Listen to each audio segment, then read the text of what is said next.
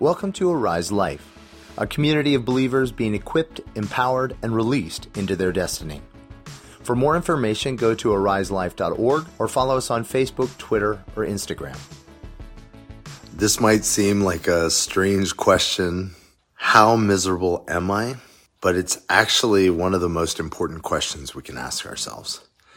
See, change only happens when I don't like what's going on in my life. Lowest levels of discomfort, boredom. But it's only when I recognize I'm truly miserable that I'm willing to make the real changes that bring the real change. Because most of the changes we make in life are simply cosmetic right? We zone out for a minute. We medicate for a second. We dumb down the pain for a minute. But the reality is the only changes that truly bring change are the costly ones, the ones that involve dying. Oftentimes, when I'm uncomfortable, I start thinking about how you need to change, how my life would be okay if you changed, if this changed or that changed. It's all out there. But at the end of the day, the only common denominator to my entire life is me. Is me.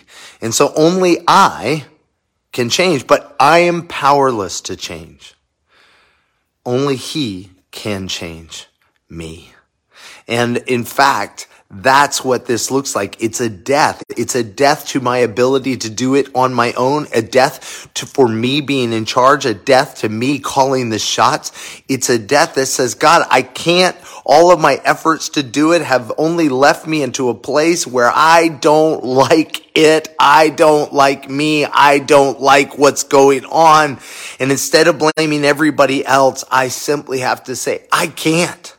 I can't. It's not my husband's fault. It's not my wife's fault. It's not my kid's fault. It's not my friend's fault. It's not my pastor's fault. It's not my boss's fault. It's none of the above. I simply don't want this anymore. God, I want something else. And it's not a cosmetic change. It's not a little addition.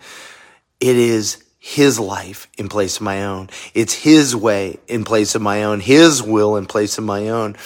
And when I come to that place where it's not about anybody else, it's just about my ability to say yes to Him, guess what? That's when real change happens. When I quit trying to make cosmetic changes or little adjustments, but literally it's all on the altar. All of Him.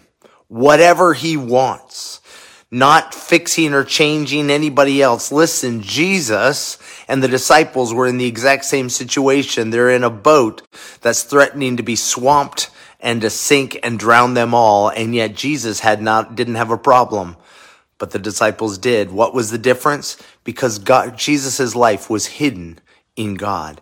That's what Paul meant when he said, my life is hidden with Christ in God.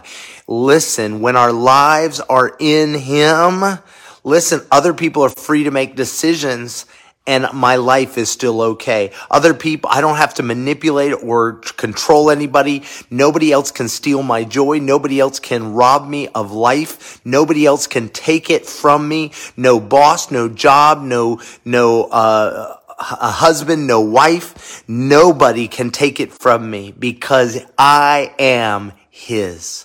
I am his and he is my life. He is my source. He is my joy. He is my peace. Oh man, it's a good place to live. So if that's what you want, if that's where you are, it's really a question of how miserable are you? if you're willing to admit that the life you have is not the life you want, then it's going to cost you everything. Everything. We can hold nothing back.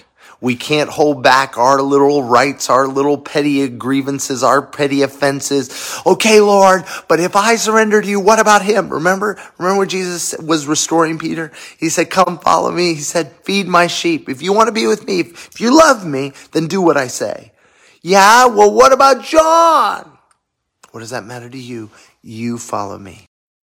Let me tell you, that is the only way to freedom. Full surrender but he's worthy of it. Love you guys. Have an amazing day.